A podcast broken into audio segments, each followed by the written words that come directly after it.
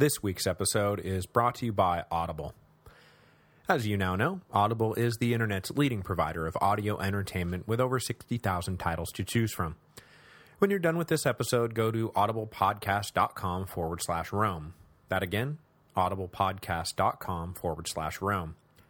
By going to that address, you qualify for a free book download when you sign up for a 14-day trial membership.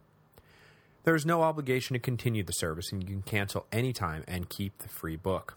You can also keep going with one of the monthly subscription options and get great deals on all future audiobook purchases.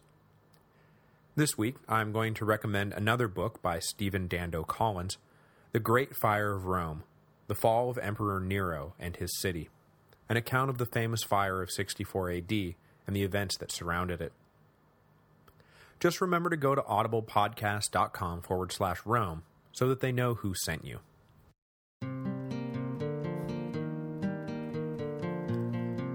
Hello, and welcome to the History of Rome. Episode 108, Gordian's Knot.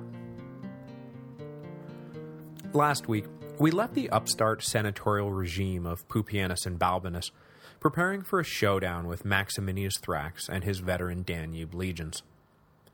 While Balbinus kept an eye on Rome, Pupienus had ridden north to Ravenna to lead the defense of Italy. But when the final showdown came, neither of the senatorial emperors were there to witness Maximinius's fall. Neither was 13-year-old Gordian III, who was destined to outlast them all. When they emerged from the Julian Alps into Italy, Maximinius and his legions found the Po Valley deserted. Fearing the wrath of the Thracian general, the local inhabitants had fled to the various walled cities of northern Italy, where they hoped to at least ride out the storm. Luckily for the frightened Italians, the storm didn't make it very far before dissipating. The first major city in Maximinius's path was Aquileia, and when he arrived in April 238, he demanded the Aquileians throw open the gates for their lawful sovereign. But the citizens refused, and, led by two of the senators who had been appointed in the opening days of the revolt to serve on the Emergency Defense Committee, prepared to make a stand. Enraged by this disobedience, Maximinius set siege to the city, and planned to make an example of it to the rest of Italy. But Aquileia was well fortified, and managed to repulse Maximinius's initial attacks. This, as you can imagine, sent the emperor into an even deeper rage. It was right around this point that the stern discipline of Maximinius, which had always been one of the main reasons his men respected him, began to become instead one of the main reasons why they hated him. He flew off the handle at the slightest provocation, issued punishments far in excess of crimes, and generally put everyone on edge. Blinded by the fury of all this defiance, Maximinius quickly drove his men from love to hate. Further degrading the morale of the troops was the paucity of supplies they were able to scrounge up in the countryside. Most everything edible had been carted behind the walls of the city, so it was the besiegers, as much as the besieged, who found themselves afflicted by hunger, thirst, and exhaustion. Encamped miserably outside of a city that refused to yield, Maximinius's army began to question the judgment of their emperor, especially as he was rampaging around the camps ordering executions for the slightest infraction. Once they began to question Maximinius's judgment, they began to question their own loyalty to him. After all, what were they doing? Besieging a city they had been sworn to protect? How did that make sense? In the ranks of the Praetorian Guard, these doubts took on a murderous tone. Maybe if they took out Maximinius, they would be pardoned for their involvement in his regime and allowed to just go back to work. At the end of April 238, a group of officers agreed to do what was necessary. They surprised Maximinius in his tent and killed both the emperor and his son. Then they posted the head of their dead leader on a spike and stuck it in front of the gates of Aquileia, signaling to the city that the siege was over. Maximinius Thrax was 65 years old and had ruled the empire for just over three years. Though he had provided for a vigorous defense of the frontier, his single-minded support for the legions, at the expense of every other aspect of Roman society, got the ball really rolling on the crisis of the 3rd century. When the inhabitants of Aquileia saw the disembodied head of Maximinius sitting atop a spike, they immediately raised a cheer and opened the gates of their city to the weary legions camped outside. Soldiers and citizens mixed freely and provided comfort to one another, agreeing that it was only the madness of the barbarian emperor that had made them enemies. It was a really touching scene that would have been even more touching had it had any lasting impact at all. Had this actually been a defining moment, where the soldiers realized that their job was the protection of the empire, not the acquisition of immense wealth at the expense of the empire. But this touching moment of contrition was made possible only by the fact that the soldiers had lost. Had Aquileia's defenses been just a little less staunch, or had there been just a little more food to eat, the soldiers of Maximinius's army would have been more than happy to go on and sack Rome itself. But the going got tough, so they abandoned their general and begged for mercy. This is a cycle that will play out again and again in the years to come. When the legions are up, they will demand gold and obedience, and when they are down, they will demand forgiveness and charity. Sometimes, it will take a little while for a particular set of legions to follow through on the full cycle from arrogance to contrition and back to arrogance again. But sometimes, they flip back just as soon as they were out of immediate danger. The men of Maximinius' Praetorian Guard, for example, who had organized his assassination, for the good of the empire, were just months from assassinating his successors, for the good of the empire? From his headquarters in Ravenna, Pupienus ordered the Danube legions back to their camps in the north, and, when it seemed like everything was hunky-dory again, he returned to Rome. The last few months had been a whirlwind, but it seemed like the upshot of it all would be that he and Balbinus, appointed in haste at a moment of crisis, would now be rulers of the Roman Empire. Who knows? With their reign setting a new precedent, the Senate might find itself recovering some of its old power. The armies were humbled, and the Praetorians were in their corner. A new day was dawning. But it would prove to be a false dawn. Back in Rome, the scene was ugly and getting uglier. Balbinus had taken charge of the capital following his elevation to the purple, and though he was a master jurist and poet and orator, he turned out to be in over his head as an administrator. The political upheavals of 238 had caused numerous disruptions to the services that most Romans took for granted, and Balbinus had been unable to sort it all out and get things running smoothly again. Adding to his heartburn was the fact that rabble-rousing demagogues were using the uncertainty to argue that the people ought to recover some of their old power as well. After all, would defeating Maximinius really deliver them from tyranny if the Senate, and the Senate alone, reap the political benefits? Riots broke out, and street fighting became distressingly common. Pupienus returned home to find Rome even more chaotic than it had been when he left, and immediately he blamed his colleague for the mess. The new ascendancy of the Senate might have stood a chance had the men they put in power gotten along, but it quickly became apparent that Pupienus and Balbinus had neither love nor respect for one another.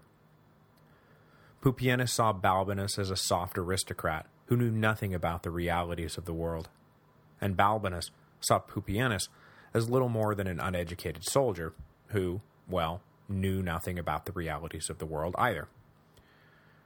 When the immediate crisis passed, whatever unified front the two emperors presented was shattered. Adding to the general chaos, in June, a hugely destructive fire broke out in Rome. Now, fires in Rome were nothing new, nor were they anything you could just snap your fingers and put out. But the population took the opportunity to rail against the new emperors and their ineffectual response anyway. The new emperors then decided that the best way to react to all this railing was to simply blame each other for everything. By July of 238, Pupienus and Balbinus had divided up the imperial palace like Caracalla and Geta before them, and were barely on speaking terms. In case you were wondering, no, this does not end well. The new senatorial regime would finally come toppling down at the hands of that old imperial boogeyman, the Praetorian Guard. Since a few of their members had so helpfully assassinated Maximinius just a few months before, the Praetorians had been kept largely intact after power was transferred from Maximinius to Pupienus and Balbinus, which turned out to be a huge mistake. When everything shook out, the same officers who had so willingly carried out Maximinius's commands were still in charge, and despite their recent regicide, they were still gripped more or less by the same worldview, namely, that the Praetorian Guard was at the center of the universe, and everyone else revolved around them. But the Senate and the new emperors didn't see it that way. And not only did they not see it that way, but they actively tried to prove the Praetorians wrong. So rather than being rewarded for delivering the empire from tyranny, the Guard found themselves cut out of the loop, their bonus demands ignored, and their egos generally trampled on. It didn't take long for the Guard to decide that it was high time they reminded everyone who was really at the center of the universe. On July 29, one of the prefects led a group of murderous soldiers to the palace, where they planned to reassert the authority of the Praetorian Guard. Luckily for the assassins, the co-emperors, holed up in their respective wings of the imperial residence, each assumed that the attack had been instigated by the other. They were so busy with their own rivalry that it never occurred to them that some third party might target them both. United, they might have stood a chance, but divided, they both fell to the quick assault. Within the hour, both Pupienus and Balbinus lay dead. Both were in their mid-sixties and had ruled the empire for just about four months. The sudden murder of the two emperors came as a complete shock to the Senate, the people, and the armies of Rome. But it came as the greatest shock of all to young Gordian III, safely ensconced in his own house in the city. The Praetorians had not rushed into their assassination plot without thinking things through, and Gordian's position as Caesar and heir seemed like the perfect cover for their crime. As I mentioned last week, the boy was in place because the people had demanded his inclusion in the new regime, so all the Praetorians had to do was leave the kid untouched, and everything would just work itself out naturally. Young Gordian was already in the people's favor, so the Guard wouldn't have to worry about a popular backlash, and since the new emperor was also only 13 years old, they wouldn't have to worry about him having too much of a mind of his own either. In Gordian, they saw the potential for a popular puppet who they could make dance whatever dance they saw fit. As soon as Pupienus and Balbinus were dead, the Guard made a great show of acknowledging Gordian III as their sovereign. The people cheered, the Senate groaned, and life went on. Like the recently deceased Alexander Severus, young Gordian III found himself declared emperor before he had the education or the experience necessary to rule properly. It was thus left to his mother, Antonia Gordiana, who was the daughter of Gordian I and the sister of Gordian II, to navigate her son through the snake pit of Roman politics. As wily a politician as Julia Mamaea had been, Gordiana somehow managed to play the Praetorians and the Senate off each other, and while the former wielded considerable influence, they found themselves still answering to a cadre of senators who formed the de facto governing council that controlled the empire during the first few years of Gordian's reign. The Praetorians had not become the puppet masters they dreamed of being, but neither were their sensitive egos trampled to the point that they really wanted to do something about it. Plus, the murders of Pupienus and Balbinus had been made possible in part by the existence of the popular Gordian waiting in the wings. If they killed Gordian, well, that wouldn't trigger thankful applause, so much as it would trigger vengeful riots. Thus, an uneasy peace took hold in the city. The people were happy with their young prince, the Praetorians were temporarily held at bay, and the Senate kept a watch on daily administration. But everyone had an eye on everyone else, and they were all waiting for the other shoe to drop. But when the other shoe finally dropped, it wasn't to shatter the peace, but rather to cement it. In 240, a brief revolt broke out in the province of Africa, led by an aristocrat named Sabinianus. He sought to use the same revolutionary spirit that had animated his countrymen two years before to his own advantage. But Sabinianus tried to simply declare revolution, rather than riding some pre-existing momentum, and his revolt quickly petered out. Though Gordian's regime was never in any danger, it was a reminder to those closest to the young emperor that another rebellion could break out at any time.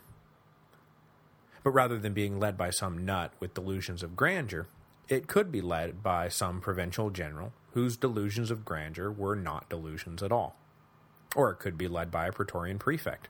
It's not like these things haven't happened before. So Gordiana and her associates looked around for a way to marry the disparate factions of the empire together so that their purposes would be united. And they hit upon a brilliant solution, a literal marriage to bring them all together.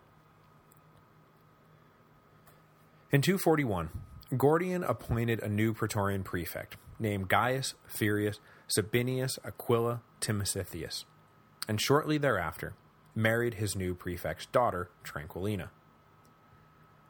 The combined weight of the promotion and the marriage instantly made Timesitheus the most powerful man in the empire, and for the rest of his life he would be the de facto emperor of Rome, which was just fine with practically everyone. Timesitheus had been born around 190 BC into an equestrian family, and had begun his public career in earnest during the reign of Elagabalus.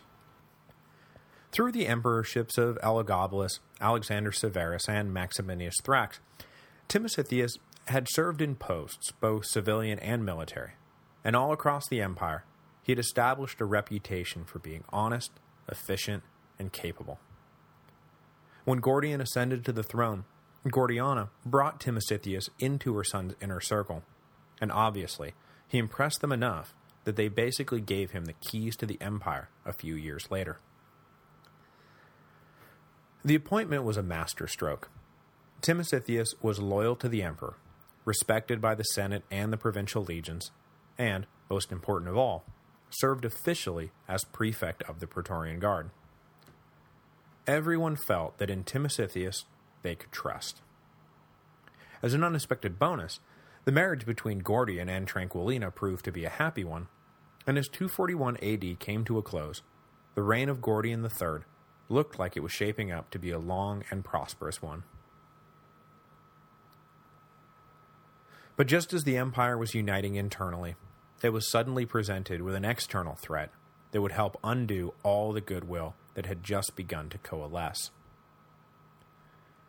Since the ceasefire with Alexander Severus in 233, the Sassanid king Ardashir had mostly pulled back from his western dominions and focused his attention on solidifying control over the east.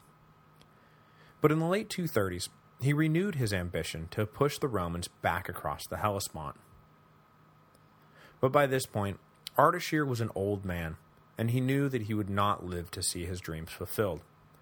So around 240, he elevated his 25-year-old son to serve as co-regent.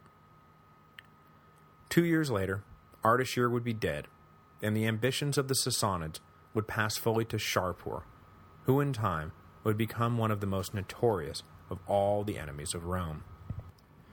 He would lead the Sassanids with a martial vigor that would turn the Eastern Empire into a perpetual war zone and cause the distracted and divided Romans to become even more distracted and divided. The culmination of his war with Rome, of course, came in 260, when he will deal the Romans a humiliating blow by capturing the Emperor Valerian alive. But that is for a later episode. In the early 240s, the ambition of father-son still focused on the limited objective of winning back control of Mesopotamia. In 240 and 241, they led their forces in a series of invasions that saw the Sassanids win back control of Carrhae, Nisibis, and Hatra, all three of which had been lost to the Romans, while the Parthians had been distracted by the fall of their empire. From these fortified positions, the Sassanids then began to press across the frontier into Syria, which caused all sorts of alarm bells to ring out across the empire. Back in Rome, the news sparked immediate preparations for war, and in 242, Timesitheus marched east to personally lead the Roman response. Though the Sassanids had enjoyed an unchecked string of successes, their victories were the result more of Roman complacency than superiority of arms. When Timesitheus arrived in Syria, complacent Rome transformed into aggressive Rome, and I think we all know what happens when that happens. At some point in 242, Ardashir died, leaving Shapur to deal with the Roman counterattack by himself. It would be an experience he would not soon forget. In 243, Timesitheus led his army out to meet the Sassanids on the plain of Resaena, and the professional legions triumphed over the amateur Sassanid forces. Carrhae and Nisibis were retaken, but in their conquest of Hatra, the Sassanids had destroyed the city, so there was nothing left but rubble to reclaim. Shapur was driven back to lick his wounds, but Timesitheus was not planning on granting the Sassanid king much of a respite. The de facto emperor of the Roman Empire wanted to prove to the Sassanids once and for all that poking at Rome was just about the dumbest thing they could ever possibly do. But, ever loyal to Gordian, he requested the true emperor of Rome come east to oversee the subsequent campaigns and share in the glory Timesitheus had planned for the empire. And by the fall of 243, Gordian was situated in Syria, with a front row seat for the coming humiliation of the Sassanids. But the humiliation would never come. While in camp, plotting out what his next moves would be, Timesitheus was overcome by an unknown illness and died shortly thereafter. The political balance that had been established when he simultaneously became Praetorian prefect and father-in-law of the emperor died with him. Without his best advisor to rely on, Gordian decided to pull up short and declare that driving the Sassanids out of Mesopotamia was victory enough for now. In reality, he had more pressing concerns, like whether he could find someone to serve as Praetorian prefect who would prove as capable and as loyal as Timesitheus. After some soul-searching and more than a little behind-the-scenes nudging, 18-year-old Gordian finally decided to appoint Marcus Julius Philippus to fill the vacant prefecture. This would prove to be the worst decision Gordian III ever made.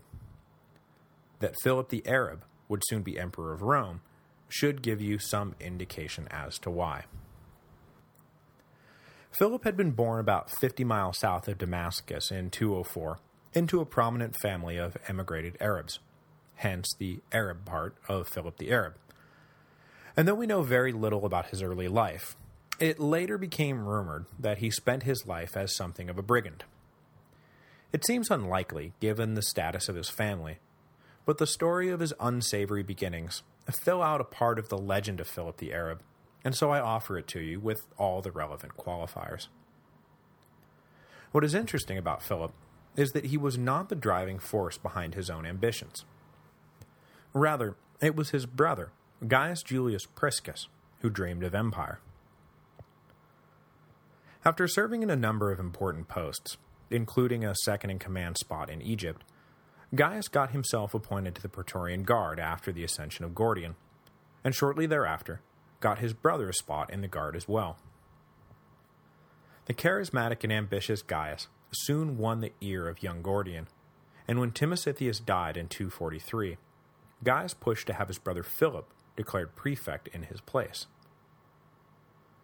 I haven't seen any particularly definitive answer as to why Gaius chose to have his brother elevated instead of taking the job himself, and it may be that Gaius was simply one of those ambitious men who preferred to rule from the shadows, rather than wielding power right out in the open, where it is most dangerous.